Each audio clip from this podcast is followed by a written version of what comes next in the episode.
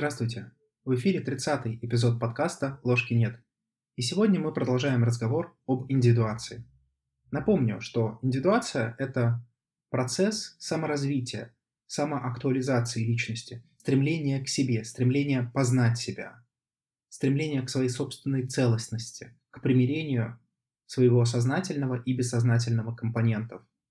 В какой-то мере это процесс и дифференциации, то есть индивидуализации нас от общества, отделения нас от общества как индивида, но при этом в рамках общества, в отличие от процесса индивидуализации, который больше связан с эгоцентризмом. Сегодня мы поговорим о том, какие в индивидуации есть этапы или стадии. Вообще, наверное, встречаются две распространенные концепции о том, какие стадии у индивидуации могут быть. Однако есть одна более общая, которую сформулировал Зеленский, и я, наверное, начну с нее, потому что она достаточно простая, но в то же время очень хорошо показывает разделение. Согласно Зеленскому, у индивидуации всего две стадии. Первый этап называется посвящение или инициация. Фактически это становление человека в мире, то есть становление индивида от ребенка до можно сказать так, взрослого человека. Чем этот этап заканчивается? Вот чтобы было понятно, где его границы. Он заканчивается формированием персоны, соответствующей социальной роли человека, или формированием множественных персон, соответствующих разным ролям. И, конечно же, формированием структуры эго. То есть, иными словами, человек укореняется в мире, достигает своих жизненных целей, по крайней мере, тех базовых жизненных целей, которые он перед собой поставил, и удовлетворяет свои базовые жизненные потребности. И после этого уже можно, собственно, начинать задавать вопросы «что?», «кто?», «зачем?», «почему?» и так далее. Что важно в этой стадии? В этой стадии важно, что человек учится играть по правилам социума, то есть вырабатывает хорошую адаптивную персону. И здесь не может не возникнуть проблема, связанная с идентификацией человека со своей персоной. Здесь я отсылаю слушателей к эпизоду про персону, который был не так давно. Так вот, когда человек идентифицируется с персоной, а какая-то идентификация обязательно будет, это, естественно, не может не вызвать такое возмущение со стороны самости. Собственно, это и является вызовом или переходным этапом к следующей стадии, ко второй стадии. Вторую стадию метафорически можно сформулировать как посвящение во внутренний мир. Здесь уже происходит дифференциация и отчуждение индивидуального от коллективного. То есть мы учимся понимать, кто мы, зачем мы, чем мы отличаемся от других, а в чем мы схожи. И немаловажная история – это стремление к самости. Об этом, наверное, мы не будем говорить в рамках эпизодов про индивидуацию, это все-таки отдельная большая тема, но если вкратце, самость в юнгианской психологии – это тотальность всей психики – но это лишь одно из определений. Другое, например, это некий богообраз или внутренний человек, который присутствует ну, у большинства людей. Зеленский так пишет про второй этап, что индивидуация и жизнь в режиме коллективных ценностей представляют дивергентные, то есть расходящиеся тенденции. По мнению Юнга, их связывают друг с другом вина. Тот, кто вступил на личностную тропу, до некоторой степени отстраняется от коллективных ценностей но при этом не теряет тех аспектов психического, которые коллективны унаследованным образом. Чтобы искупить вину за свой уход, индивид обязан произвести что-то ценное для пользы общества. Вот тут Зеленский отмечает очень интересный аспект, который роднит эту позицию с позицией экзистенциальных психологов, и в частности, например, Ирвина Ялома или Ролла Мэя. Ролла Мэй в своей работе «Экзистенциальная психотерапия» вводит концепцию экзистенциальной вины. Мы ее обсуждали во втором сезоне подкаста, что это такое. Но если вкратце, каждый раз, когда человек совершает какой-то выбор, например, пойти погулять или устроиться на эту работу или переехать в другую страну, на самом деле, помимо того, что человек делает выбор, он также делает и не выбор альтернатив. Ролла Мэй и вслед за ним другие экзистенциальные психологи утверждали, что такое решение не выбирать альтернативу, заставляет человека испытывать экзистенциальную вину, вину за непрожитую жизнь, Ведь если бы человек поступил по-другому, то он бы получил другие впечатления, а раз он принял другое решение, то эти впечатления уже получить будет невозможно. И, собственно, вот эта нереализация себя вызывает чувство вины. И что интересно, Зеленский подмечает, что и у Юнга такая концепция в рамках индивидуации появлялась. Поэтому давайте отметим себе, что концепция вины также может рассматриваться в рамках процесса индивидуации и в рамках процесса выбора.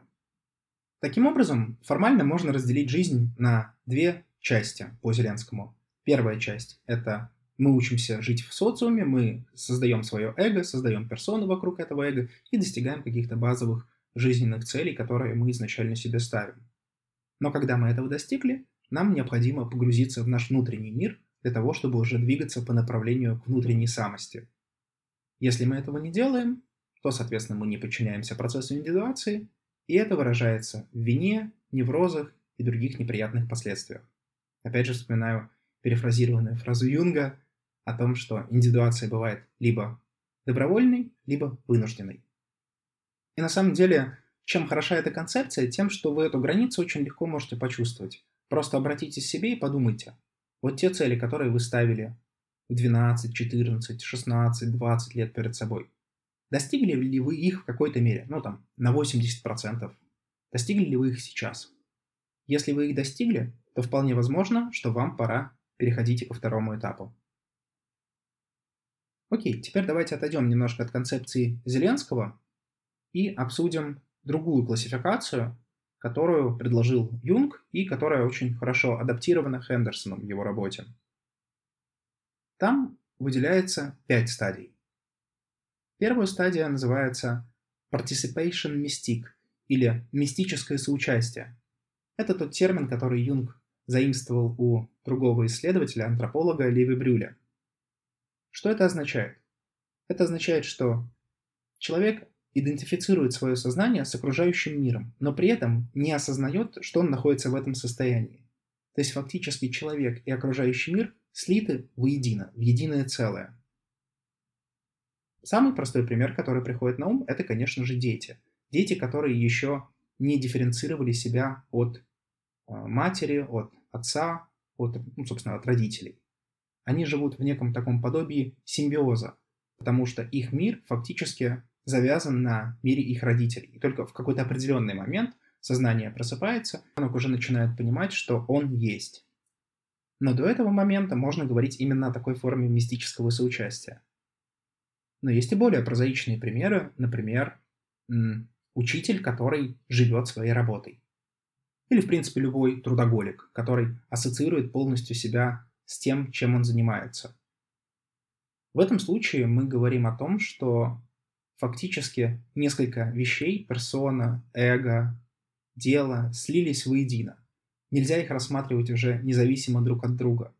И если изначально человек думает, что он может контролировать свою персону и, соответственно, свою работу, то в какой-то момент это уже она там начинает контролировать человека. Можно привести аналогию с алкоголизмом. Изначально человек способен контролировать свою неудачную привычку, то Через какой-то момент, к сожалению, это уже становится невозможным. Невозможным не только по физическим, но и по психологическим причинам. Еще один вариант – это, например, может быть социальная роль. Мы все, наверное, видели пример матерей, которые настолько вживаются в роль матери, что человека уже за этой ролью не видно. Это тоже можно рассматривать как этакий этап мистического соучастия. Связь с объектом этого самого мистического соучастия может идти по-разному за счет системы интроекций, проекций, идентификации и прочего. То есть может быть множество психологических механизмов, которые обеспечивают поддержание этого мистического соучастия. Интересно, кстати, что вот мы начали с первого типа, потом мы дойдем до пятого. Так вот, и первый, и пятый тип оба представляют собой целостность. Про первое это уже очевидно, это целостность субъекта с объектом. Про пятое это будет очевидно чуть позже. Интересно, что они представляют собой одно и то же. Но есть важное различие – осознание. На первом этапе мистического соучастия нет осознания того, что субъект слит с объектом. То есть ребенок не осознает, что он слит с матерью. На пятом этапе это осознание является уже ключевым. Тут нельзя не привести, кстати, аналогию с Хайдегером, который говорил о том, что человек может жить в двух модусах существования. Модусы повседневных вещей, то есть наш обычный биологический мир, где мы заняты какими-то постоянными рутинными делами. И мир, точнее, модус осознанности, когда мы осознаем не только сам факт того, что мы существуем, но и что вещи обладают собственным бытием и также существуют, когда мы принимаем на себя ответственность за наше существование и за наш выбор. Чувствуется вот эта аналогия между крайними стадиями и по Юнгу. Давайте перейдем ко второй стадии. Вторую стадию можно назвать проективной. Здесь уже, в отличие от мистического соучастия, где субъект слит с объектом, проекции становятся более локализованными. То есть индивид уже начинает осознавать разницу между собой и объектом, между внешним и внутренним. Уже появляется какое-то выделение, какая-то фокусировка. То есть мать выделяется как некий объект, например, или любимые игрушки, или яркие предметы, или там домашние животные. То есть субъект уже начинает выделять и выбирать предметы для собственных проекций. Естественно, на этом этапе в большинстве своем наиболее важными становятся родители. Они даже в какой-то мере обожествляются, то есть из серии «Отец может все», «Мать меня бесконечно любит» и так далее. В целом, наверное, в нормальных семьях так оно и происходит, но вот это обожествление, несомненно, указывает на наличие определенного рода проекций. В принципе, не только родители могут быть объектами для таких проекций, это могут быть сиблинги, то есть братья и сестры. Это могут быть также и какие-то фигуры, например, учителя или крестные родители, или кто-то из взрослых, кто для них обладает, для детей, в смысле, каким-то авторитетом. В чем цель этой стадии? Цель этой стадии очень простая. Это, это такое оккультуривание и базовая адаптация. То есть из состояния неосознанности индивид переходит в некое состояние минимальной осознанности, и, соответственно, индивида нужно научить играть базово по правилам, что можно делать, что нельзя делать. На самом деле эта стадия достаточно длинная, то есть в целом и влюбленность, и, например, брак можно также отнести к этой стадии. Почему? Потому что, ну, как возникает влюбленность? Когда мы с вами говорили в одном из эпизодов про проекцию, мы так и определили, что влюбленность — это взаимная проекция двух индивидов. Соответственно, ровно тот же самый механизм. То есть мы выбираем значимого другого для себя и проецируем какое-то свое внутреннее качество на этого человека, не осознавая, что это на самом деле наше качество. То есть что мы можем выделить важного в этой стадии? Ну, помимо цели, как адаптации и оккультуривания, мы можем выделить основное свойство. Наши собственные негативные и положительные качества на этой стадии проецируются на окружающий мир. То есть мы еще не понимаем, что это на самом деле наше качество. Завершением этой стадии, наверное, можно назвать достижение вот этих базовых жизненных целей и потребностей, конструирование собственного эго и персоны, то есть то, что составляло первый этап по Зеленскому. Или мы это можем сформулировать другим образом, как героический путь. Помните, в одном из самых-самых ранних эпизодов, второй, по-моему, эпизод, мы говорили об архетипическом героическом пути, содержащем там набор стадий. Вот в целом этот путь проходится как раз на этой самой второй то есть проективные стадии, если мы рассматриваем классификацию по Юнгу. Окей. Соответственно, эта стадия завершается, когда человек сконструировал свое эго, создал персоны и достиг базовых жизненных целей. Следующая стадия – это абстрактная стадия. Здесь уже появляется некий разумный мыслительный процесс. Человек учится абстрактно мыслить и учится, что самое важное, отделять проекции от их носителей. То есть человек уже начинает понимать, что вот все те проблемы, которые он видел в мире, на самом деле зачастую являются его собственными негативными чертами характера. Что важно, на этом этапе проекции деидеализируются. То есть если раньше, на втором, например, этапе, человек мог себе создавать кумиров среди знаю, там, певцов, инстаграм-моделей, ютуб-блогеров и так далее, то на этом этапе кумиров уже, наверное, практически нету. подобные качества могут проецироваться, но они уже проецируются на нечто абстрактное, например, Бог, судьба, истина. То есть из этого сразу же становится понятным основная направленность на этом этапе. Интерес начинает возникать к философии, к теологии, к духовности, к поиску каких-то смыслов в жизни. Если раньше могли обожествляться родители, а потом кумиры или какие-то значимые взрослые, то на этой стадии уже обожествляться могут ценности, например, морально-этические ценности или просто некоторые абстрактные вещи, которые по тем или иным причинам человек считает для себя важными.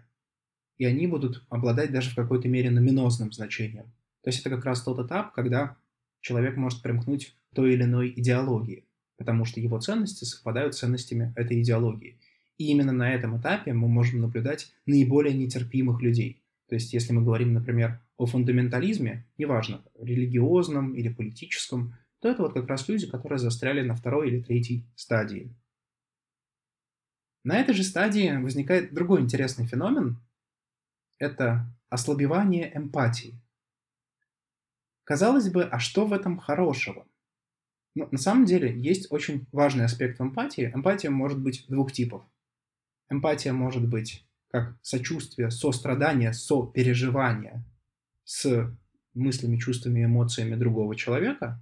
Это разумная эмпатия. Но эмпатия может возникать и как аффект, как аффект, возникающий на неком таком эмоциональном уровне. То есть это в какой-то мере может рассматриваться как форма мистического соучастия, о котором мы говорили раньше. И если на ранних этапах эмпатия может проявляться вот так спонтанно, через такую идентификацию с другим человеком, ну и, соответственно, использоваться таким образом, то уже на третьей стадии проекции потихоньку начинают спадать. И если уж на что-то и проецируются, на что-то более абстрактное, не на людей зачастую. А значит, вот этот механизм эмпатии, который основан на мистическом соучастии, он потихоньку отходит назад. И это, кстати, хорошо, потому что это добавляет эмоциональную стабильность людям. То есть, если раньше человек неосознанно проецировал что-то на другого и не мог это никак контролировать, то, доходя до этой стадии, уже появляется некий контроль. Но как негативный аспект этой стадии, мы о нем уже чуть-чуть поговорили, возникают разного рода императивы, долженствования, и самое печальное, что может произойти, это когда человек примкнет к какой-то идеологии. Ну, не то, что печальное. Печальное, наверное, не для человека, но для окружающих. Потому что для человека это нормально. Это этап пути, когда мы формируем еще свои ценности и находим других людей, у которых такие ценности тоже есть. И мы, естественно, испытываем к ним некое родство, некую связанность. Это нормально для человека, но если человек уходит сильно в максимализм и, не дай бог, примыкает к каким-то фундаменталистам, то, естественно, социальные последствия могут быть негативными. Давайте кратко резюмируем то, что мы узнали про третью стадию. На этой стадии проекции деидеализируются, то есть в основном снимаются с людей, и если и используются, то скорее на абстрактные сущности, такие как Бог, судьба, истина. Развиваются императивы, долженствования. Человек может примыкать к тем или иным идеологиям, как религиозным, так и политическим. Ослабевает интенсивность эмпатии и любых эмоциональных привязанностей. Появляется более осознанное отношение к этим аспектам. Может появляться интерес к философии, теологии, духовности – Мир потихоньку перестает быть сакральным и утрачивает свою обаятельность. Человек взрослеет. Четвертый этап можно назвать как снятие проекций. В этот момент даже теологические и идеологические проекции утрачиваются. Это то, что Юнг называл современный человек в поисках души. То есть человек десакрализует практически все вот те императивы и должностствования, которые появились на предыдущей стадии, они потихоньку утрачивают свою ценность. Душа, бытие, мир – все заменяется механистическим подходом. Этакий механизм, запущенный когда-то там и не имеющий ничего внутри. Мюррей Стайн очень хорошо реализирует на этот счет, что демоны превращаются в психологические симптомы и биохимический дисбаланс мозга – Духовные цели, которые могли возникнуть в рамках предыдущего этапа, заменяются утилитарными. Принципы становятся относительными, а ценности уже кажутся как нечто производное от культурных традиций. Появляется атеизм, секулярность и, возможно, немножко гуманизма, если мы говорим все-таки про современный дискурс. И что самое важное, единственным авторитетом фактически остается эго. Эго как главный арбитр. Эго как единственный, кому нужно прислушиваться. И, несомненно, это не может не вызывать инфляцию. То есть эго думает, что оно Бог, но Богом оно не является. Стайн еще тоже хорошо замечает, что хотя современный человек кажется разумным и укорененным в действительности, на самом деле он безумен. И, наверное, эта стадия очень хорошо может описываться персонажами из Алисы, как безумным шляпником, так и вечно спешащим мартовским зайцем. Ну и последняя стадия – это выстраивание оси эго-самость. То есть на этой стадии наконец-таки появляется признание того, что вот есть я, есть психическая реальность, я в ней живу и с ней взаимодействую, но я ей не управляю. Я проецирую что-то на других людей, но делаю уже это осознанно, понимая, что да, это мои качества, но по тем или иным причинам я их передаю. Вспомните метафору внутреннего золота, когда мы говорили о проекциях. На этом этапе душа становится предметом уже глубокой рефлексии, и начинается самоанализ и поиск внутренних смыслов. На этом этапе происходит и интеграция. Вы помните, мы говорили о целостности на первом этапе? Вот и здесь начинается стремление к целостности, начинается воссоединение сознания и бессознательного. И это становится возможным посредством трансцендентной функции, о которой мы поговорим в будущих эпизодах. Эго уже больше не идентифицируется с архетипами, а архетипические образы уже начинают присутствовать внутри психики, а не вовне, как это было, например, на третьей стадии, когда вот эти образы проецировались на абстрактные сущности, такие как Бог, истина, правда и так далее. Вот такие пять этапов предлагает Юнг, и эти этапы хорошо саморизует как раз Хендерсон. Давайте еще раз кратко по ним пробежимся. Первый этап – мистическое соучастие. Субъект и объект слиты воедино. Затем проективная стадия, когда разбрасываются проекции на все, что только можно, обычно на родителей, но это могут быть и сиблинги, и другие значимые взрослые. Затем появляется некая абстрактность. Проекции деидеализируются и уже направляются на абстрактные сущности, а проекции на людей уже обычно снимаются. Дальше. Полное снятие проекций, но это вызывает секуляризацию и механистический взгляд. Ну и последняя стадия, когда уже выстраивается ось между психикой и эго, и начинается уже непосредственная интеграция, начинается выстраивание целостности, и душа становится предметом глубокой рефлексии. Первая и вторая стадия, наверное, характерны в данном случае для первого этапа жизни, ну а последующие стадии уже для второго. Хотя Хендерсон, кстати, говорит, что для первого этапа жизни первая-четвертая стадии, но у меня тут возникают вопросы, потому что опять же, по признанию самого Хендерсона, да и это совпадает, наверное, с моим опытом, большинство людей, конечно, находится на стадиях от второй до четвертой. На этом я думаю, что мы закончим этот эпизод, а в следующий раз мы обсудим стадии индивидуации по Марии Луизе фон Франц. С вами был подкаст «Ложки нет». До новых встреч!